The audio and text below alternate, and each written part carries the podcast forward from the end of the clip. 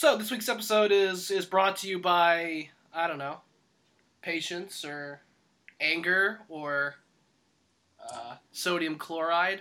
Um, it's brought to you by a large amount of things. Um, it's the Mile High Hockey Podcast. I'm Steph House. The episode date is December 12th, and uh, we'll play the intro when the Avs deserve an intro. How's that sound? Sounds good to me. That was the voice of Earl 06. Also joining me is Ryan Murphy. Hello to Ryan.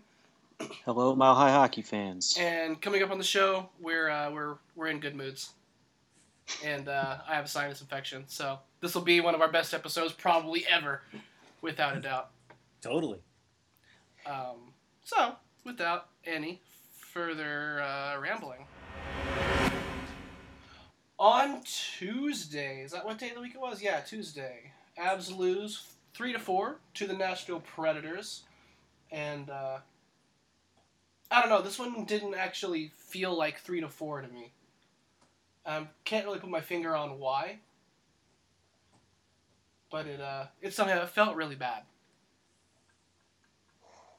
They played better than they had in the previous six games or five games. Low bar.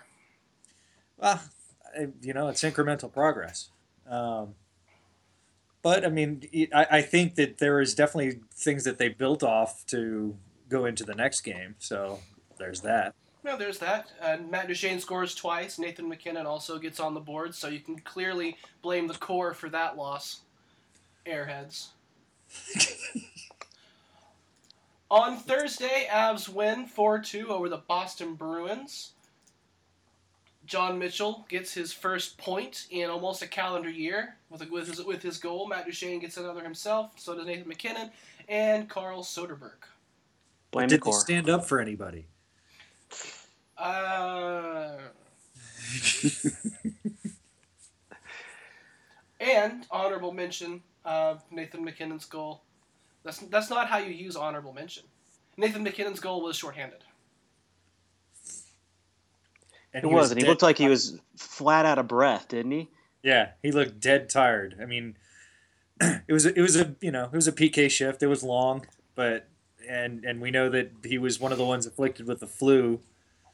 But I mean, they almost caught him. So This is the first time I've ever seen somebody catch up to Nathan MacKinnon on an ice sheet. yeah, First time in his career. yeah. I mean, his celebration was kind of like, ooh. Come on, man, muster a fist pump. Let's see it. you just did a good thing. yeah, that was before I turned that game on. I was I was I joined that one pretty late. Actually, you know what I did too, and uh, you know I think that may have been half the reason they won. I missed the first period of that. Yeah, there you go. Because then on Saturday they the Avs went to Montreal, and actually they went to Montreal on Thursday night, and uh, that might explain their problems because uh, there's a there's a lot of trouble to be gotten on, into in Montreal. But uh, they got beat up on by uh, double digits to one. The metric massacre. The Metric Massacre. There's, there's someone in the recap thread put that out there. I love it. It's never a good sign when the score is you have X many goals and the other team has the same number with a zero after it. Yeah. That's just bad, okay? And uh, the At least in hockey. breaker- yeah. You know, the- in other sports, it's probably a little more acceptable. right, right, right, right. Um, the the lone shutout breakers from Blake Comeau. Um, and if you watch that entire game, then I don't really know what to say. I'm strong-willed And or had to. or really stupid. a masochist, perhaps. Yeah. I mean, honestly, I don't. Th- I doubt there was much after the first ten minutes you really needed to watch. You know, you saw three quick goals. Not really even. You saw three quick goals on Varley. You saw three reasonably quick goals against Calvin first. Um, I don't. You know, I, I I'm just at a loss to explain how that happened. That doesn't happen. I mean, even lopsided games in the NHL take at least a couple of periods to, you know, percolate a little bit. This was all the first half of the first period, and I've never seen anything quite like that. I mean, usually after three goals, you wake up. You know, you might say like, "Well, this one's in the can," but you don't give up three more right off the bat, especially when they put the your your, your number one goalie in. I mean, that's just horrifying. Yeah, I mean that was going to be a tough game from the get go. I mean Montreal's got one of the best records in the league. They've been playing well. They're a little bit banged up right now, but I mean that's a better hockey team. And I did not expect the Avalanche to win this game, but I also didn't expect them to lose by nine goals. Yeah, I mean you get the feel. Again, I didn't watch the second and third periods, but you know, I mean that could have been twenty to one. It could have been. And then on Sunday, of course, the Avs travel to Toronto and uh, have a result with, uh, with you know some some scoring from one side or the other, maybe both. We're recording before that before that game goes live. So um, Avs lose four two with uh, with goals from Mikhail Grigorenko and Andreas Martinsen on the power play in the third period for some reason gets a butt goal. That's my prediction. butt goal. Yeah. I don't know. I'm gonna predict they win seven to five. I mean, that's realistic. I know. That's the kind of game they need after you know after last night. I, I think they just. I, I'm sure Toronto would be more than willing just to play pond hockey if the Avs are going to let them open it up. So go for it. Yeah, you they, know, last last goal wins. I mean, you say that they have the horses to go for it, but they're also starting Antoine Bibeau in that, and it is his first NHL start. Therefore, it's going to be a shutout. so uh, this just happened on Twitter, but uh, Mile High Hockey got accused of filleting the ownership because we were less than apoplectic on our recap last night. So apparently, I'm an insufferable optimist, but I too will predict a victory because this team has to do it. I mean, you have to bounce back from that game and play good hockey. I don't care if it's the second night of a back to back. You've got something to prove. Yeah. I mean, every single guy in that room. I mean, there's just no other way to put it that they came out and looked like fools. I mean, you look at everything that was written about that game, and it's just it, it just makes everyone look awful. You got to stand up for that. Oh, I mean, let's let's let's uh let's not act like they didn't make themselves look awful here. Mm-hmm. No, that's what I'm saying. I mean, you know, they did it to themselves, but it's just it's all out there, played, electrons Some, and everything. Somebody passed a pretty uh, good stat along the, the little Twitter last night that uh, through the first nine goals that they gave up, the Avalanche had given up nine high danger scoring chances to Montreal, and they had given up goals on each one of them. High danger save percentage of zero. Zero. You know, I'm no math expert, but I think that's right. I'm not sure if that persisted for the rest of the game. I haven't checked. I haven't been able to bring myself to look at those stats again, but um, I mean, that's one area we've pointed out that the Avalanche have to be better in their goaltending. And I don't expect them to stop every high danger scoring chance, but you've got to get a couple. Yeah. And even in their victory uh, against Boston, I think two of those goals were the immediate result of Calvin Pickard stopping a high danger scoring chance and the puck going the other way. Yeah, he was good. In transition. You've got to get a couple of those a game. Your team needs that. I mean, do you think that the the zero for nine is a function of bad goaltending, or do you think it's a function of things that are happening to the goalies in front of them? Yeah, it's got to be everything at once, doesn't it? I, I, it's definitely yeah. a little of column A and a little of column B. As having not seen barely any of that disaster, um, at one point I noticed that the shots were thirteen to one. Yeah. Mm-hmm. Right, and there were turnovers in the neutral zone, uh, Francois Beauchemin, and there were just really poor recoveries. Uh, I mean, I don't know what you do about that. Also, Max Pacioretty was on a mission last night, and he looked like he could have scored four goals against any team. Yeah, and he was going to have one of those games. I mean, I love Max. He's from my hometown, but You know, you, you can't let a guy have four goals against you. No, way off, buddy. Come on. You you can if that guy is Auston Matthews. Yeah. and you, cap- and, and you he's have the bad version of Freddie Andersen in that. Um, but it, I, it just seems to me that the thing with the high danger save percentage, it's it's more than the goalies, and it, it I mean th- there should be something that we that someone can figure out as far as why that's so bad comparatively. Um, I mean, are they Yeah, I allowing mean- high danger score chances this year than they have been in the past, or? I mean, See, that's something we'd have to look at too. And, and my guess would be yes, because they're not clogging up the high danger scoring area as much as they used to. They used to make teams shoot from the perimeter. So, uh, you know, whether that's a good thing or a bad thing, I, I can't say right now. But uh, I mean, not that I want them to collapse like they did last year, but you know, I mean, how how are you know? I just. I, I'm trying to figure out why that there are so many of those chances that are getting scores this year. I mean, is is it is it just as simple as you know Beauchemin or whoever fumbling the puck on the boards and it just goes right out to a guy that's not covered? I mean, it's just it's really hard to put your finger on what is going on there. Yeah, clearly the goalies are seeing something different this year than they were previously. Yeah, And it's had a very negative effect. because I mean they're, they're letting in a lot of shots that they can see, hmm and that just seems weird to me. So are we, you know, covering up uh, goalie deficiencies previously with the other system? I mean, is that what was happening? I really don't want to think that.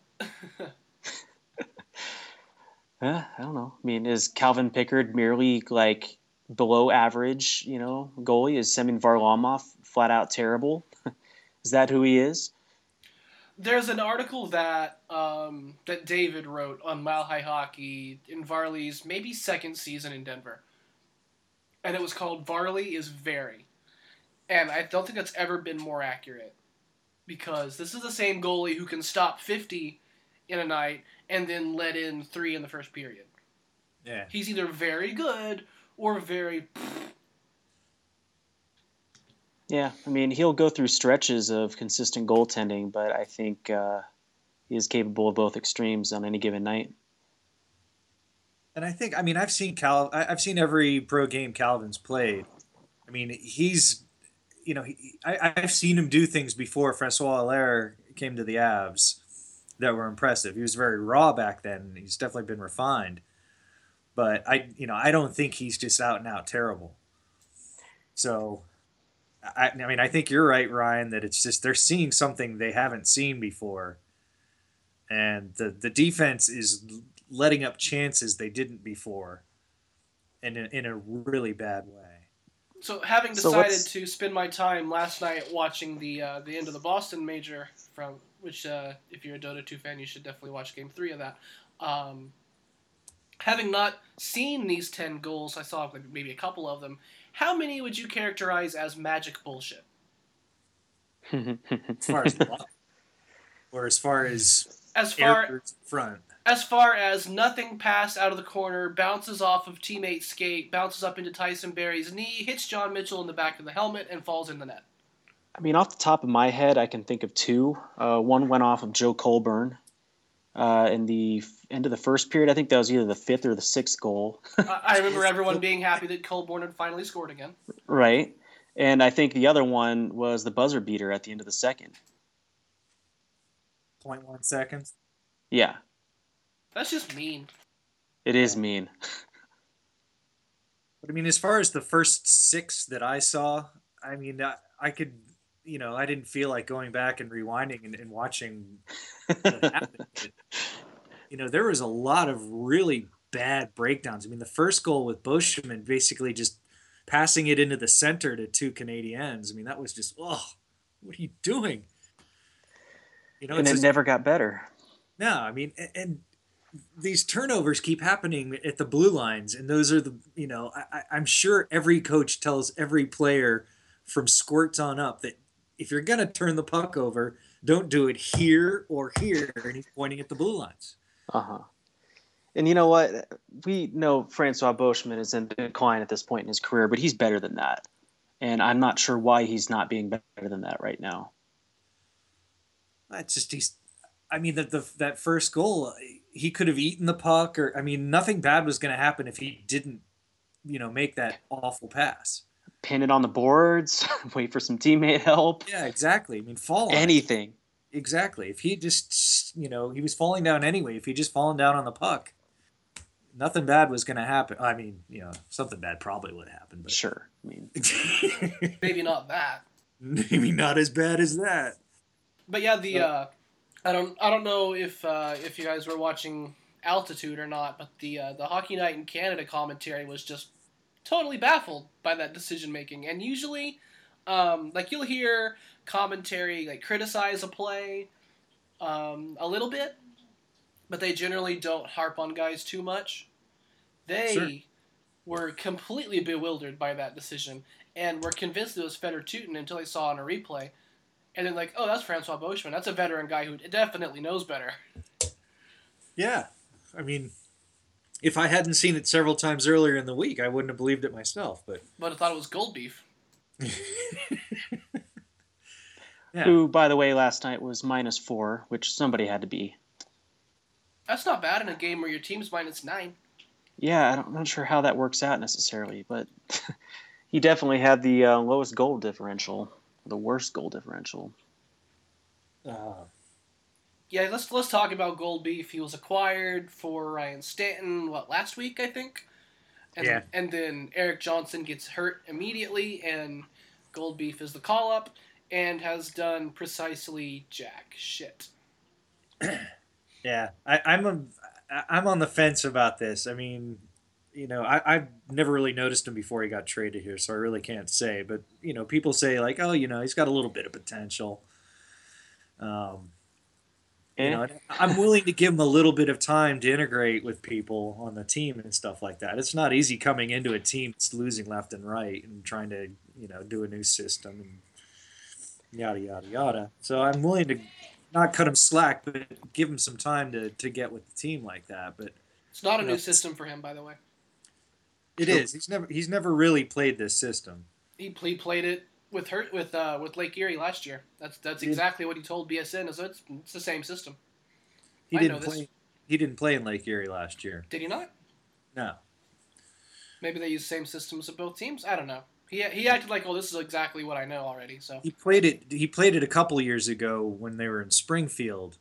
Ah, gotcha. But it, it's it's changed since then, and he's been in other systems since then because he, he went up and played with the uh, the Jackets last year, and they they played two different systems with the Jackets last year. So Yeah, I was under the impression too that he was getting this opportunity because he was familiar with what they were trying to accomplish.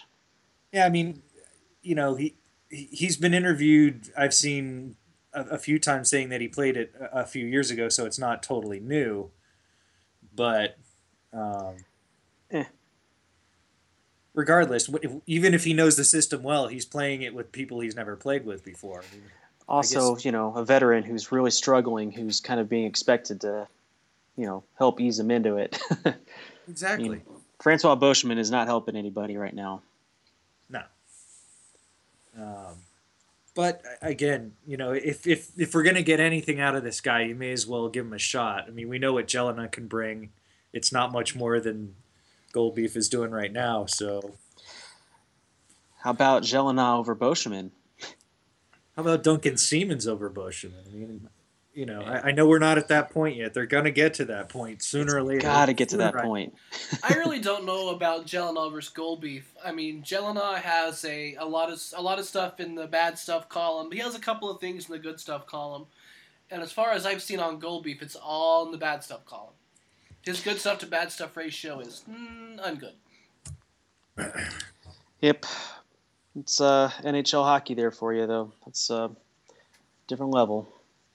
I mean, is is he is he Bodnarchuk? Is he is he worse than Bodnarchuk? Is he? I mean, Oof. I'm not ready to say it because I mean he hasn't done anything good that I can say. All right, this kid's good at this. So Right. all right, in this situation we might be able to use him. So it's it's just tough to it's tough to just throw the guy out right now.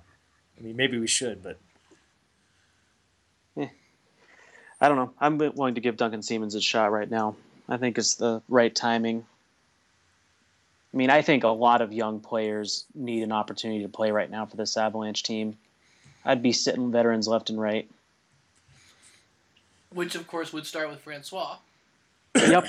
Who has just continued to go downhill in a hurry. Like, I mean, we started the year being like, well, that's not great from Beauchemin, but what is Soderberg doing? And then as the years kind of gone on, that sort of flipped. It's like, yeah, Soderberg's not doing a whole lot, but Beauchemin, come on. Soderberg's yeah. actively hurting the team as much as Beauchemin. Probably. Uh, yeah, I mean, it's the veterans who are struggling in the system right now, and that's why I think the younger players deserve a chance. I think they'll play better. I think they'll be uh, more susceptible to coaching.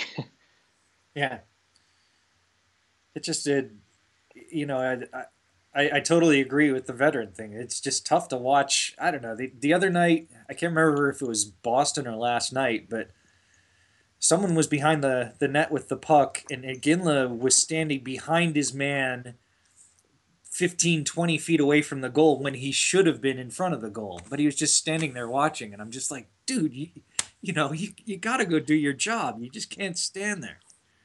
It's just so frustrating. Are we kind of starting to hear rumors he may waive a no trade or no movement clause? Yeah, he said something to Elliotte Friedman, I guess. Yeah, I mean, I, have heard that circulate. I didn't know where it originated, so.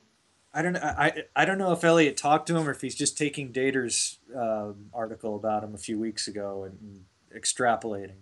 Yeah, that's hard to know. God, that would be nice. It, the Avalanche are in a position they could eat some contracts, take very little back, and just you know move these guys on to somebody who will take them.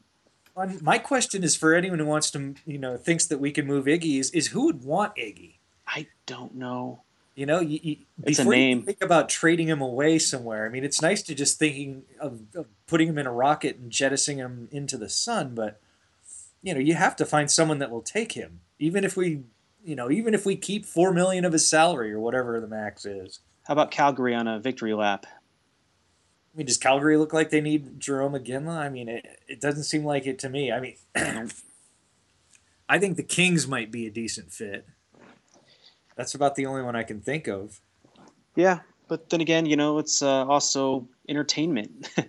you know, it's uh, a name you can fill seats with, so it's not completely worthless. Maybe on a hockey level, but yeah. Where are you gonna find a taker for Francois Beauchemin? Kind of by the same uh, same token. I don't know. I think you have to sit him. I just yeah. don't know. I think you just sit there and eat the contract, buy it out at the end of the year. I think that's what happens too. I mean, I I don't know. I, I think you definitely sit him now. I, I think he what maybe he's got some lingering injury or something like that. I'd like to hope so, but you know, if he's not right, get him right. Um, if he's got a lingering injury, what is he doing in the lineup? every night. um, because they don't want to play Eric Gelinas. I don't know. I mean, it's just. I mean, he's you know he sat out of pro- uh, the practice after the Nashville game. Yeah. With I, I guess it was a wrist injury or hand injury. Hmm. So, I mean, I can you know I, I can see that he might be dealing with that. Maybe that's really affecting how he's passing the puck. And so it ends up going to the other team every time instead of to an Avalanche player. We should emphasize that the Avalanche don't have a lot of options either. I mean, if uh, Chris Bigras were healthy, uh, that may be different. But it's not like they've got a ready-made player to step into that role. I mean, I think Siemens could handle it. I mean, honestly, uh, he's been playing so much better um, in all facets of the game this year. Yeah. That, you know, if, if he's actually ready to be able to, to step into a role like that, I mean, this is the perfect opportunity to, to try that out. Right. I mean, this is a bottom pairing role. He's not being asked to do a whole lot. Um, you know, and it's time to see what you have in the guy. Yeah. I mean, you can't just keep him down the NHL forever and not give him a shot. I mean, Yeah. was he three games in NHL career wise? One. One? Is it just one? One. Yep. Perfect. Um, no, because I mean, with everybody injured in San Antonio, that he's he's the number one defenseman down there. He plays twenty five to thirty minutes a night. Which He's is what we've wanted for years. Yeah, he's shown signs of actually being able to create a little bit of offense when given the chance. I mean, they, they can't afford to put him on the power play or anything like that or, or easy starts because he's, you know, there's basically two guys that can play defense on the whole defensive corps. I mean, we know he can skate at an NHL level. He's always had that. He's a big guy, but he's not a slug. And if he's passing well enough, what?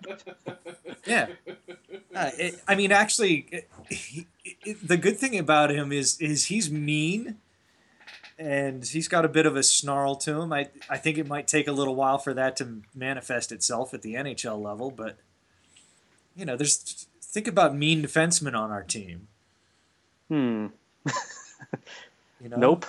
Nope. Nope. I can think of I mean, EJ's One kind of mean mean, defenseman. wants to be. and that that's Erik Johnson. And Yeah. when he plays the mean defensive role, he He gets into trouble. He sucks. he sharpens his elbows and throws them at Minnesota players, which may be entertaining, but doesn't win you the game. Yeah. Yeah. Wins you a lot of journalist fans, though. Yeah, it wins you journalist anti fans, and it wins you suspensions Right. and power plays for the wrong team. Which I mean, I don't know how much you really want your team to have one. Yeah, because having a lot of penalty minutes is a good thing.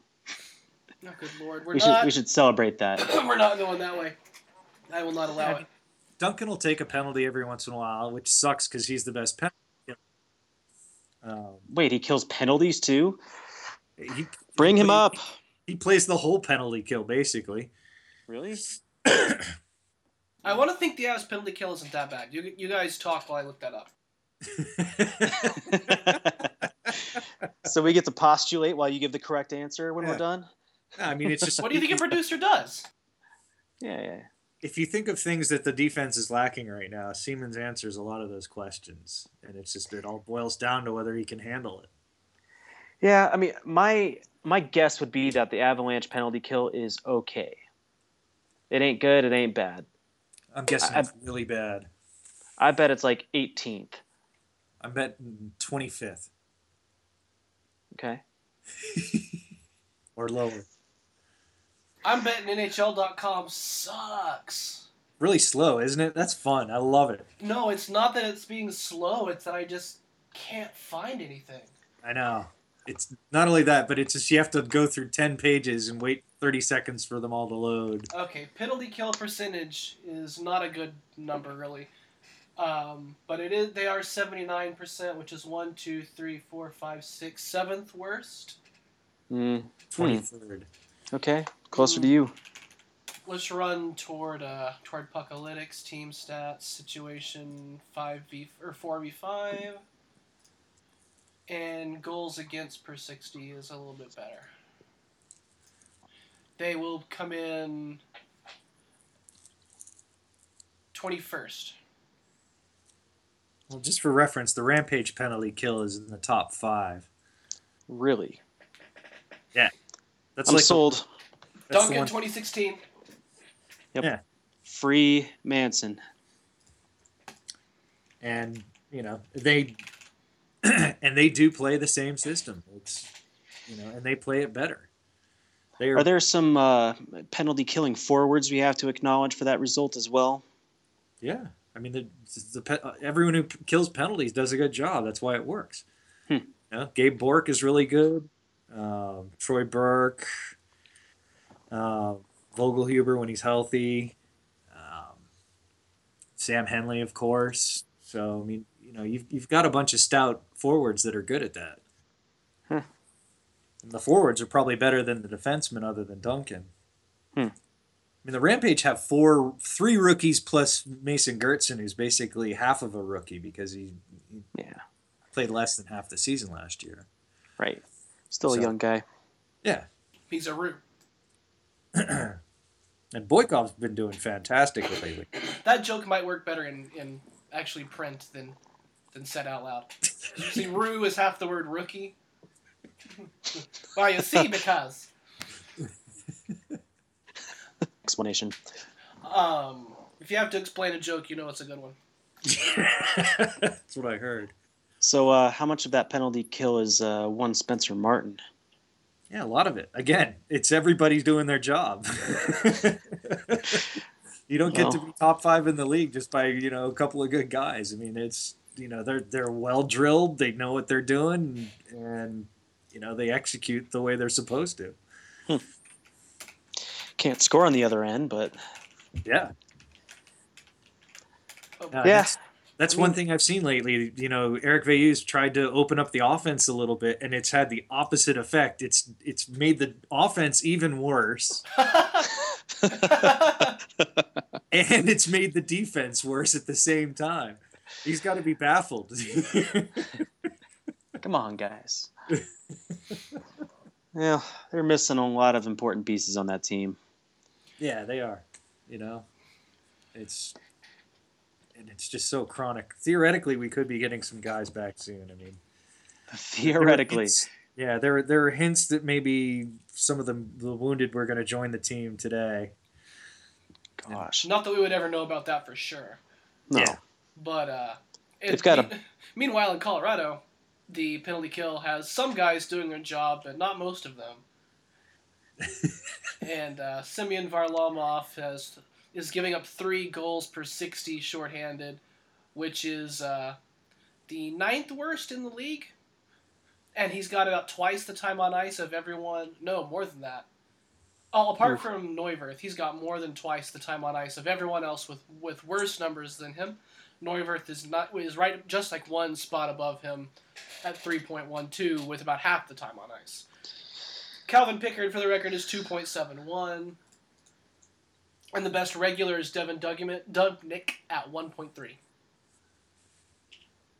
That's a lot better. That seems good. Yeah. That's probably okay. Carey Price, 1.33. What other names might people be interested in? Peter Pooter Budaj, 1.74. Pooter? Pu- Pooter Budaj. Peter Budaj. Peter Budaj, 1.74 goals against per 60 on the penalty kill in over a thousand minutes. That's Really? A lot of, that's a lot of shorthanded time. Uh, Good lord. Wait, a thou- man. that's 500 penalties. There's no way they have 500 penalties at this point in the season. Yeah, that's got to be something that's like averaged out or something. Yeah. he had 500 penalties. No maybe way. it's maybe it's a thousand seconds. Yeah, that's it. Man, best way to revive a goalie career? Go uh, play for Los Angeles for a little while, huh? Yeah, Boots has been good for them. Yeah, he's fantastic for their AHL team last year. Yeah, he, he's hanging out right between the Bob Cop and Chad Johnson with that shorthanded number. So good for Peter Budaj. Not good for us. Not good for us. But uh, speaking of clapping, claps for Jarome Iginla, who alleged who played a his 1500th game in the game that allegedly occurred in Montreal. Um, I guess that way you'll make sure you remember it. Yeah, I love the poor, you know, official Avalanche Twitter feed last night. Oh, yeah. Instead of acknowledging what was happening on the ice, like, hey, everybody, recognize Jarome Iginla for his 1500th game. Like, we are not talking about that right now. No, I mean, uh, hats off to him. That's tough to do. And if there's anything good to be said about his career with the Avalanche, it's been he's played in every game, I believe, right? yeah. Has he missed a game? No. Which is really impressive. Um, granted, I would like him to sit out a few games, but different discussion. And then it becomes who you're going to play above him. You don't have anybody right now. The, the forward depth is a problem. I mean, you know that Jarome's a guy that's never going to take a shift off. And uh, J- Jarome Iginla at 100% is uh, going to be about as good as any, oth- any other forward depth that the Avalanche have right now. So, Yeah, of all the things I complain about this year, he's really not probably my top five. I mean, there are other concerns. uh, let me hear your top five. uh, Beauchemin, That- goaltending. That's what we call calling a bluff, by the way. oh, okay. Yeah. Oh. Beauchemin and goaltending, there's two. Who, Oh, who God, I are gotta other keep three going. scratches of the week? Oh. See, Earl, I'm you got not as- one? I'm not as high on Iginla as you guys seem to be because I, I see him floating so much. I see him bolting the zone early. I see him not being in position, not winning board battles. Um, you know, I, I there, there's a lot not to like about his game this year, as far as I'm concerned. I, I think the fact that he was on the fourth line last night wasn't an accident. I am not high on Jarome Iginla at all, so stop that noise right there. Yeah. But uh, I'm also not sure what other options the team has. Bunch of try hard guys. You can give those fourth line minutes. I don't know. You know, I wouldn't put Cody in front of him, and that's who the, the scratch is. So Yeah. yeah, that's fine. If you want to start talking, calling up some guys, then then I, I could hand out some. But Yeah. Bring up your, you know, your Bourkes and your Henleys and see what you can do about that. yeah, but I would scratch Colborne before him. Mm-hmm. I'd scratch Martinsen before him, but that's about it. You know, Can I uh, maybe scratch the lineups from this week and the, you know, the coordination of players, uh, particularly Matt Duchene being on a third line? can I scratch that? Yeah, you, you can scratch Bednar if you want. I is hate that. Is that really the third line though? I mean, it's kind of the way it's being written down, but sort of, yeah. I mean, I doubt I doubt by ice time he's anywhere near third line. Sure. I, I, I will scratch having Johnny Mitchell be his center for the past few games. Yeah. That's- kind of what I mean. Yeah. Um, I'm at the point right now where I want to say screw the egalitarian approach here and let's just stack a line and a half and see what we can do. Because those guys are getting your big minutes and you can diminish everybody else's playing time. Maybe last night isn't the best uh, picture for which line is getting the top and third line minutes, but the Duchene line had the most ice time. Yeah. Yeah. And by last night, I of course beat Montreal. Because the Toronto game still doesn't happen for another 40 minutes as we were chatting. Yeah, it's only it's not a third line in minutes clearly, but it's a third line in perhaps talent. Duchene, Mitchell, and Soderberg? Yeah. Wasn't it Mikko? It- Soderberg was with Landy. Yeah, I can't Mikko's tell. ice time lines up with, well, nobody, to be to be clear. I'm There's just a- going by who has like the closest uh, closest Yeah. ice time, and they all have about 1730. Now, I mean, I see what what JB was doing last night with the lines. First of all, it's Landy's first game back after not playing for a long time, so you know He's not getting the full load. exactly. And also with the you know obviously he and Soderberg have chemistry from you know last year the World Cup yada yada yada. Be nice to get Carl going a little bit. So and it's also nice to spread out the talent. If you have Duchene, Landeskog, and MacKinnon on three different lines, how are you going to match up with that? I mean, the answer is pretty easily if you're Montreal, but yeah. We're not concerned about the puck being in the offensive zone at all, actually. So that that you know that was a backfire, but I mean the reasoning is somewhat sound. Yeah, I mean, it, it does it definitely has a logical explanation. I'm just not a fan of that. Um, not through long stretches. If you want to start the game that way, sure, but at some point, stack your top line and make somebody play it. Look, let's say you put all the good players in the top six. Let's let's say you Right. put Mac and Dutch and Landy and even Carl, Mikko and, and Grigorenko in the top six. All right, what are we looking at for a third line? You know, you got Johnny Mitchell and Iggy and Comeau again, and we know how good. Uh-huh. And then your fourth line is, I mean, why even put it up there? Ah, yeah. So I mean, that's you know, I, he's not in a good spot. No, there's not a lot of choice there. yeah,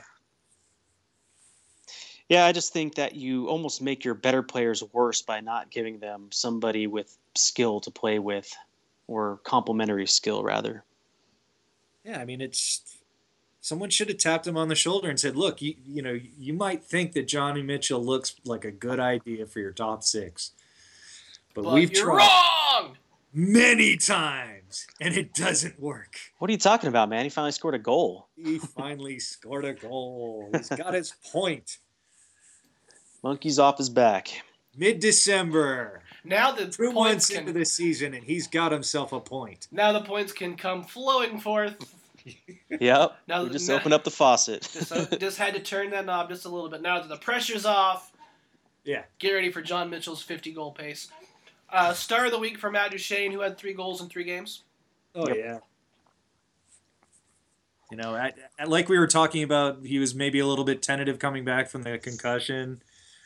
Um, you know, it was really good to see some net, some front of the net play, some dirty goals, some good shooting. I mean, he, he's back to being Dutchy.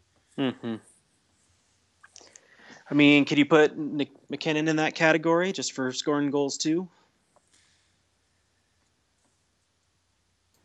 I'll Yeah. allow it. I mean, you got someone better. I mean, sure. Nope. um, my other suggestion is Zadorov. I think um, he's clearly this team's best defenseman right now, yeah. and perhaps only good defenseman. He's really, I don't know, it's his job. He's got to be the guy. Yeah, I think he. I think tentatively he's gonna. You know, a- a- as the weeks and months pass without Erik Johnson, he's gonna take more and more of that role. Oh, It'll be this- good for his growth. The sound in my head when you said months, it was like an 80,000 stadium full of people had just planted itself in my brain watching a soccer match. And they all have vuvuzelas. and it's two to two in the 89th minute, and out of the, and here comes the corner, and it's like an amazing bicycle kick off the bar, and they all go, "Oh!" That's the sound my head made.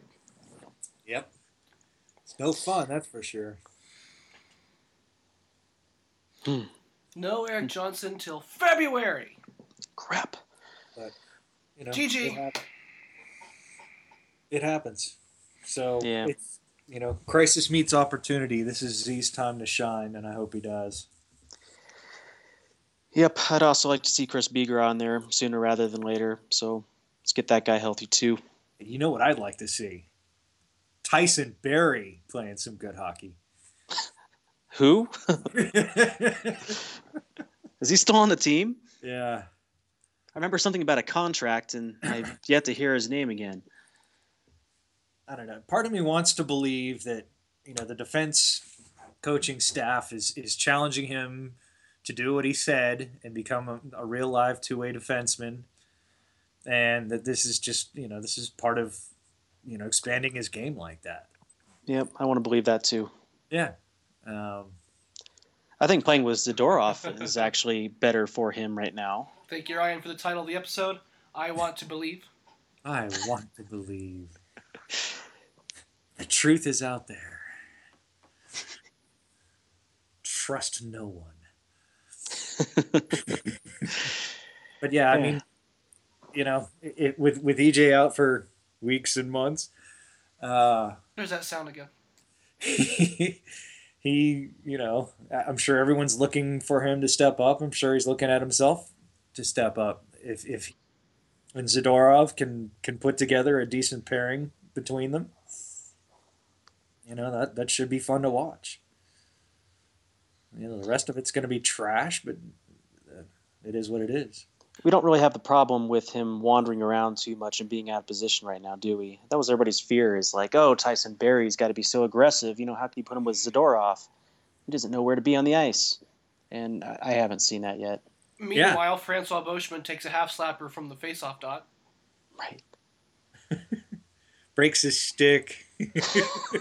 Falls down. the puck bounces out of the zone right to an opponent for a breakaway. So how much of this is needing to find a partner for Tyson Barrie? I don't know. I think I think we focused on that for so long. I I think I, I don't think it's as big a deal as, as we've all made it out to be. Yeah. Um, you know, I, I really do think it's a question of, of him figuring out how to be, you know, a complete defenseman. Yeah, let's be real too. He's making five point nine million dollars a year now. I mean, we shouldn't have to worry about who we're pairing him up with. It's uh, he needs to be carrying his pairing. Yeah.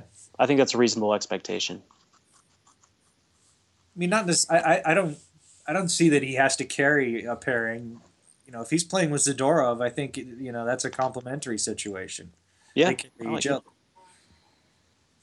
You know, I would. I wouldn't want to put him with Gelinas and say, "Here, dude, carry this guy around." I mean, you know, why would you do that to anyone? He carried Nate Guenin. and Nick Holden. But I just, I, I don't see that as a, a proper use of his talent. yeah, I mean that goes back to my argument a couple minutes ago. Is I, I want to put our good talent with other good talent, so we're compounding it rather than, you know, trying to balance out a weakness.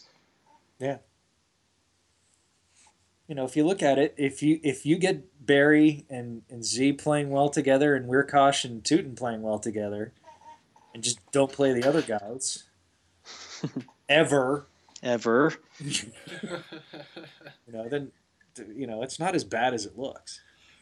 Remember when we all thought that? Uh, yeah, I remember when uh, when Barrie and Wiercioch were pretty good, and then we all actually looked at their numbers and went, "Oh, Yeah,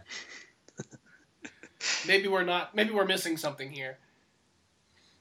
yeah. I just I, I that's that's not as complimentary as it looked. No, I'd still like to see Wiercioch get some more uh, power play time. he's Yeah. got a shot, eh? I mean, I think he works the line pretty well. Yeah, you know he, that skill that we keep going back to of guys that can't keep it in at the blue line. You know, he, he can do that. So you're saying that you agree with me? He should be getting power play time instead of Francois Beauchemin? Yeah. Well, that's a hard fucking call to make, isn't it? yeah, I didn't uh, leave you a lot of room to wiggle there. Yeah, I mean, I, you know, I'm not, I'm fine with Tyutin on the power play. If we can get him healthy. Yeah, I mean, he, you know, look at his assists. You're like, you know, this guy s- looks like he's doing nothing all game, and you know, he comes up with an assist somehow. I like that. He's Yeah. just stable preventing zone entries. That's like that's his best skill. Yep. And then that turns into a, a nice pass the other way. And now you've got offense. And you don't notice it because it's not flashy and he, he's not blowing somebody up with a hip check and you know, he's not you know, just kind of exploding guys, but Yeah, I mean, I don't really like his game that much in static defense in the defensive zone. You know, I think he's he's a little susceptible to being beat one on one, but you know, between the blue lines, I really like his game. Hmm. Yeah, So- again, another one of those players that's just not the biggest problem right now. Nope. I mean, I think you need to improve on him for next year, hopefully with a younger player already in your system, but why not? Yep. Good holdover so we can keep all your young players out of the NHL and away from the expansion draft. So we can all agree it's if, if we can keep that third pairing of Bosch and the Beef, keep their minutes down around 12, 10, Eight, as little as possible. little as possible. Yeah. No special teams. I mean, I'm not not expecting a big run on wins or anything, but I think they can, you know, they can play some respectable hockey for the next couple of months. Yeah. But go play Zadorov and Barrie 25 minutes a night, please. Yeah. Just ride your best players and go win hockey games. Because this fan base is really losing it right now.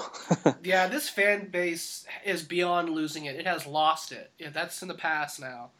Yeah. Whatever it is, it's gone. It- it's not just the fans either. And, you know, it's the media, it's the. Adrian It's just the tenor of everything around the team right now is just uh, like the word I used earlier. It's apoplectic. It's a good word. I like that word. It Yeah. is. It starts with A-pop, and that just sounds cool. Yeah. I mean, I, I, you know, I understand why everybody wants to trade the team right now. Trade the team. Maybe that's the title of the episode. Trade the team. Trade the team. sucks. Trade. You know, I mean, that's that's a perfectly legitimate way to feel about this team right now. Yeah. Um, But But you know what? They're not like a lot worse off than they were last year, you know, Yeah. record wise. You know, I think it was what, even going into yesterday's game? Um, I'll have to double check that. But, you know, they're playing about as poorly as they possibly can, and the record's as good as it was last year, and they were competing for a playoff spot down the stretch. yeah, bar's a little bit higher this year, but yeah, Yeah. I wonder if the, if the bar like we didn't raise the bar that much this year. I almost wonder if we raised it too far. If we gave the roster a little bit more credit than it deserved. I I mean I thought there were more teams that were going to be worse than they are, and that's that's what's killing them now. Mm-hmm. Um, you know, when you don't have a couple of teams that are on pace for like 70 points, 75 points, you know, it makes it really hard not to be last in your division if you're poor. Yeah, you've had some bad teams all of a sudden get kind of good. Um, you know, like in Edmonton, They're, they're mediocre. They're I mean, they're just more mediocre than we are. right? Edmonton are just such a one man show though. They really are. Yeah. Chicago's never going to drop off ever. It's never going to happen. Doesn't even matter if you lose your goalie for a long stretch. You're still going to be the best team ever. Yeah, um, the the tip of the of the week is don't move to Chicago, um, because if you live in Chicago, there is a chance that you become the one who wins the lottery and get stoned to death. That the hockey team can remain good. Mm-hmm. It's a pretty Catholic city. Maybe they sacrifice Vestal virgins. Maybe. Hmm. it's got to be something. Yeah. Every year we look at their roster and go, aha, this is the year that they fall off a little bit. And Nope. haven't been right yet. Dallas did a little bit. Know, sure Dallas did. is like the one team you could kind of say is really underachieved this year, especially in the division. Yeah, they might give up more breakaways than the Avs do. Well, I mean, their defense finally turned into what we thought it was going to be last year. Yeah. Turned into a pumpkin. oh. I mean, Kling, Klingberg and Barrie, the parallels are fun, you know. Aren't they?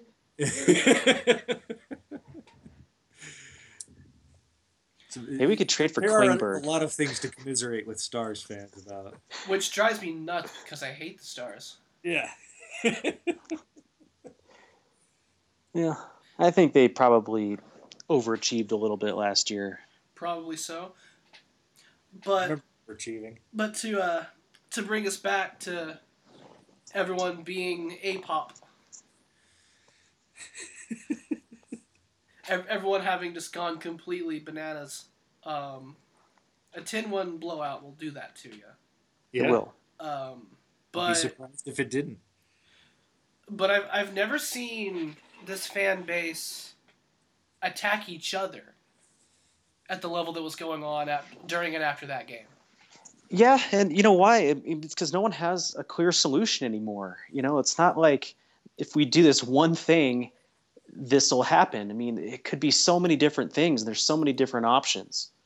There's just no patience with anything. I mean, Yeah, you know, it's like we're 25 games into the season. It is just, it's really going poorly. Yes, uh, you know, that, that's very obvious. But, you know, th- this is something that, you know, before the season, everyone was looking at like, you know, 40 games in, it might still be kind of ugly, but, you know, it'll probably get better from there. And it's just, we're not even to 40 games, and people are just like, ah, just, just fuck it. yeah. I mean, I think my option would be to be more patient. I think this roster's got a long way to go. I think the system has a long way to go before it's fully implemented, and I, it's just this is a real struggle right now to watch. I mean, I, I understand. I, I have a hard time watching it too. Yeah. Just be watchable. Yeah. I mean, somebody threw out a comment the other day like, hey, can't they just be mediocre? I think just- they'll end up being mediocre. You know, I have Yeah. high hopes. Good, like 82 win se- or 82 point season. I'll take an 82 win season. Yeah. Yeah, right. No, I mean, I you know, I think it'll be a struggle to get to 82 points at this point, but Yep. you know, maybe it won't be. I mean, in, in March we could be looking back at, at these types of conversations and being like, God, what were we thinking? You know, this team turned it around. Yeah, and let's not forget that Montreal also got beat by 10 goals earlier this season. They've got the best record in hockey. Yeah. Oh, and that was it was made com- in completely clear to me that that is not a comparison that it's okay to make. So Yeah. Yeah. let me just stop you right there before the internet rises up and slays you. that their team's rosters are very di- rosters records are very different. Therefore, it's not the same. okay.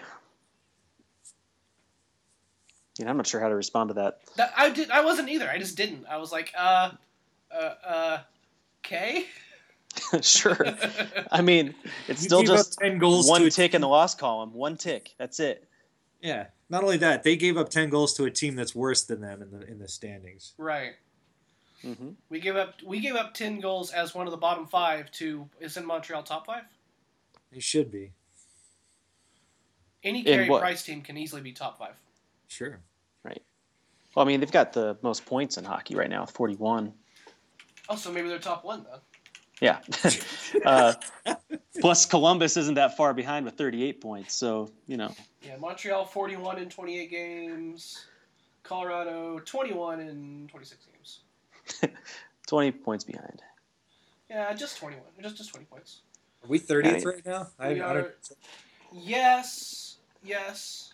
But they haven't played as many games either. So, Well, they have one game in hand on Arizona, who have twenty-three points. right. so we we could be tied for 29th with a little bit of luck tonight. hmm You know? yeah. You know what? Sun's gonna shine brightly tomorrow. Toronto only has one more win than we do. They've got 11 wins, we've got 10. uh, difference is they've been able to lose in overtime more often than we have. Right. That's that's a point that that Jibble Scrimmage made was that this team can't make it to overtime even, and everyone else can. Right. They don't lose good enough. They Yeah, don't lose good. San Jose and the New York Rangers each have one overtime loss as well. But, uh, you know, that's because New York's been winning in regulation. and a few more wins. Uh, before we look at the next week, I do. Speaking of Jib, I I wanted to get to this tweet from last night. Which avs were developed through the farm system? Great point. Not many. Um, I, I saw this last night, so I don't want to blow it. So, But here, so the list is Tyson Barrie, Calvin Pickard, Cody McLeod, Mikko Rantanen, Andreas Martinsen. That's it. I'm done. Marty never went. And Marty was in the AHL for like 15 games. Yeah, that's only kind of a technically. yeah. yeah. So Even- is, so is Cody really because he, you know, he he was. I guess you, you could. I mean, he was drafted. They just found him on the door somewhere. Did that robot really bad, or was that on my end? Nah, I heard it too. Okay. But, Yeah, uh, yeah, it's brutal. Well, Barrie wasn't a full season in the AHL. I mean, uh, of that list, and I think it played a full-ish season in the AHL. He played a lot of one and then some in the next one. Yeah. But I mean, I mean, he definitely developed in, in Lake Erie. Yep. Yeah. That he did. So, um, there's a big bunch of your problem and a big cause for the re- for your forward depth being poop. Um, so while Skype calms down, is having some issues right now. I'll just go ahead and talk about next week on Wednesday. Um, wait, just just a just like Zadorov should be in there. I know we didn't draft him and he was a trade, but he spent just about all of last year down there. So mm, you know. okay.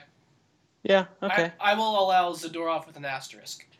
Um, so coming up next week, the Avs have a couple of days off before they return home on Wednesday for a classic rivalry matchup against the Philadelphia Flyers. That is eight o'clock Mountain on NBC Sportsnet. It is an hour late because of the uh, exclusivity window, so expect a real hoppin' Pepsi Center at eight o'clock local on a work night for a team that sucks. The night you love to hate. That yeah, it's it's the Philip For or the good God, it's the Peter Forsberg Bowl, I guess. Yeah. Yeah, keep uh, checking your schedules too, because each of the next five games starts at a different time. That's hard to keep up with. It's it's real fun. On on Friday, the Florida Panthers come to town, seven o'clock Mountain. That one's on altitude. And then on Sunday, we've got a matinee game, one o'clock in Winnipeg against the JETS Jets, Jets, Jets. Wow. Then Minnesota, Toronto, Chicago, Calgary, Dallas, and New York to end out the year. Sounds fun.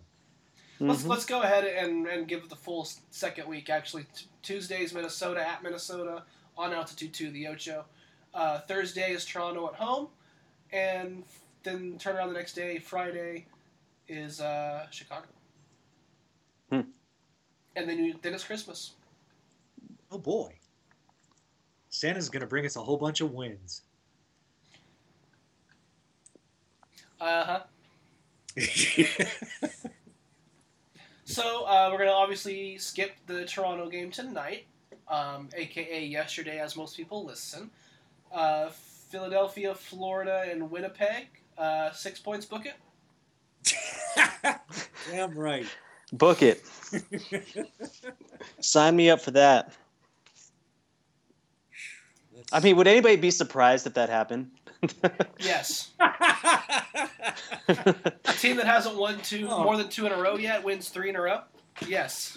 yeah, I mean, I, I wouldn't be surprised they do it in spite of you, directly in spite of you. yeah. Well, they're great home team. You know, the fans will be there rooting them on. It's gonna be awesome. They've done everything else in spite of me personally. Like, hey, all the good players are sick. They're in Boston. We'll just skip this one. We'll, you know, play some Rocket League. What do you mean they're up three to nothing? I don't really expect them to win against Montreal, but please just be watchable. Oh, six goals in the first period against. Uh, I called that as the only win last week too. Oh, that was stupid. I mean, they beat him six one last year with Yogi. I mean, it sounded like a good idea. hey, this is why everybody listens to us, huh? All these really accurate predictions. well, so far, apart from that pick, I mean, me and Ryan have been good this week. Boston, Yeah. the most winnable game. It was the most won game by far. Uh huh. They they won that game the most by by a large margin. And then the there's no hope in Montreal game they lost by the most. that was the least won game of the week. It's almost like they're predictable. Well, they they haven't been all year, so it's weird. But uh, unless you just predict that they're gonna lose, and that's pretty predictable. Yeah. Lately. I'm gonna go with they lose the first two and win against Winnipeg because they've just had enough by then. So they lose both the home games against these teams. Yeah, That'll go over well. definitely. Uh, I say they lose the Flyers, win the other two. You can beat the Panthers. Psh, I think That's Yeah. true. They've been they've been awful since they fired their coach. I know. Yeah. yeah, I'm, I'm sure they beat Florida. if there's a team that's in more disarray than Colorado, it's probably Florida. Okay, I'll go with four points then. You- You've convinced me. They, they, I think that Florida is the highest chance of, of, of a win, and then uh, after that is probably gonna be a toss up between the other two. Honestly, Hmm. I, I honestly have no idea what Philly's been up to this year, other than wearing that god awful color. Yeah. It is bad. Then again, it's the same color the Ducks wear, so I mean, All I know is they're better than we are. That's what's weird is I like it with for for the Ducks for some reason. Hmm. Maybe I just hate Philly.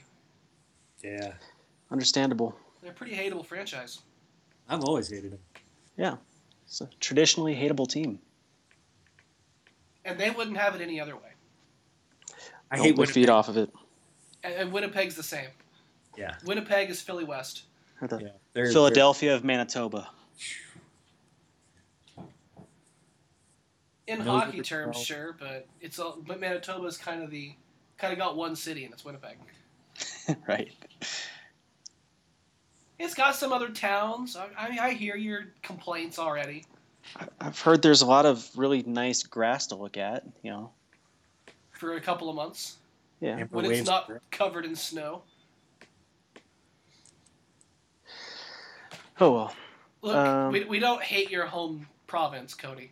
We just think it's cold and boring. Uh, I've got a couple fun things coming up this week. I think I've got like two pretty non-traditional Mile High Hockey interview article things that are cool surprises. Oh yeah. Yeah. Um, I think we are actually doing a book review tomorrow. What's the book? Oh, it's written by a certain person who used to cover the Avalanche. Uh, That currently writes for the Bleacher Report, and I liked it. So should have a couple of uh, fun quotes and stuff in there. But on Tuesday we've got something extra special. I like it. Extra special. I saw that Surprise. cue. I'm looking forward to it. Okay, you, you looked at our editor. You know I've- what's coming. I've done that before. When uh, when we did the Scott Parker interview, I read that like a week ahead of time. yeah. Uh, you guys have special access. I didn't read it. No, I'm I'm I'm gonna Oh. wait till it's ready to publish. Yeah, it's fun. I don't know. We uh, we need to look back in times like these and put everything in perspective a little bit. By breaking into the editorial queue and sniping articles before everyone else can read them. Precisely. Oh. That's definitely the best way to eat your member berries. Mm-hmm. Remember Avalanche? Oh yeah, I remember Avalanche. Remember Patrick Roy? See, that's a tricky one. because there's two of those. there are two. The goalie. So um, keep an eye, of course, to uh, to milehighhockey.com this week. We've got some uh, some special stuff in store for you. Um, I don't think the team deserved an intro, but I'm willing to give them an outro um, because it's easier for me to talk over and know how much time is left in the show when there's when there's music pumping in the background. So stay tuned to milehighhockey.com and uh, milehighhockey on Twitter and facebook.com slash milehighhockey. And you can follow the podcast at soundcloud.com slash milehighhockeypodcast and mixcloud.com slash milehighhockeypodcast and your favorite RSS catcher and iTunes. And, uh, you know, probably etched in stone tablets somewhere something. I don't know how, how kids do things these days. So, in the meantime, uh, hopefully nobody catches this cold that I have, and we will see you after the Jets game next week.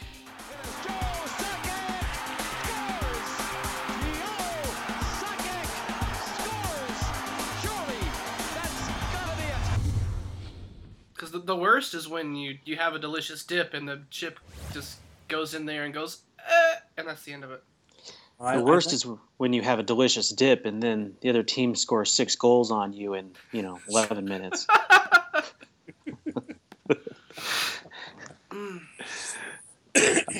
Yeah, that's good too.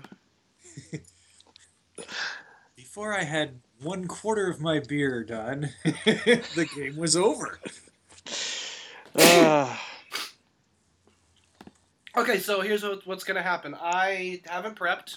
Um, I'm gonna stay muted for as anytime I'm not talking because the sneezing sometimes just comes out of nowhere.